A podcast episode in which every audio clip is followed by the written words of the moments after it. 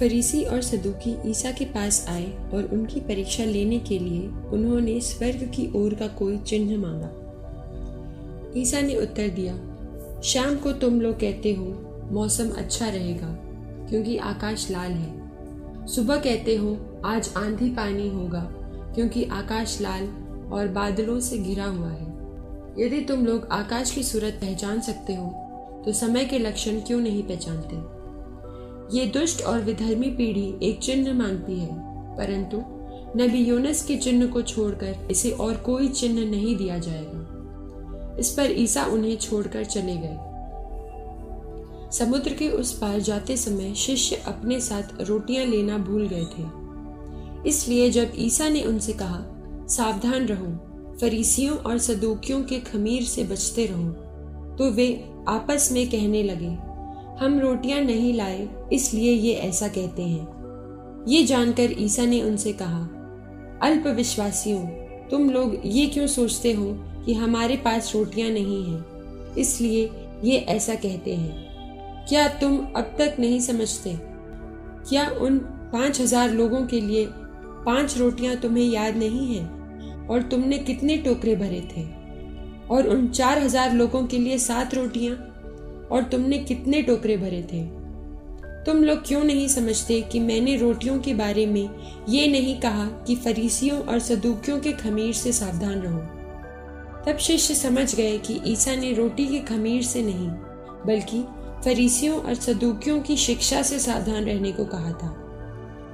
ईसा ने कैसरिया फिलिपी प्रदेश पहुंचकर अपने शिष्यों से पूछा, मानव पुत्र कौन है? इस विषय में लोग क्या कहते हैं?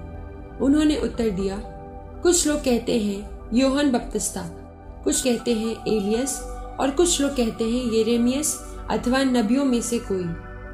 इस पर ईसा ने कहा, और तुम क्या कहते हो कि मैं कौन हूँ? सिमोन पेत्रुस ने उत्तर दिया, आप मसीह हैं, आप जीवंत ईश्वर के पुत्र हैं। इस पर ईसा ने उससे कहा, सिमोन, योनस के पुत्र, तुम धन्य हो, क्योंकि किसी निरे मनुष्य ने नहीं बल्कि मेरे स्वर्गिक पिता ने तुम पर यह प्रकट किया है।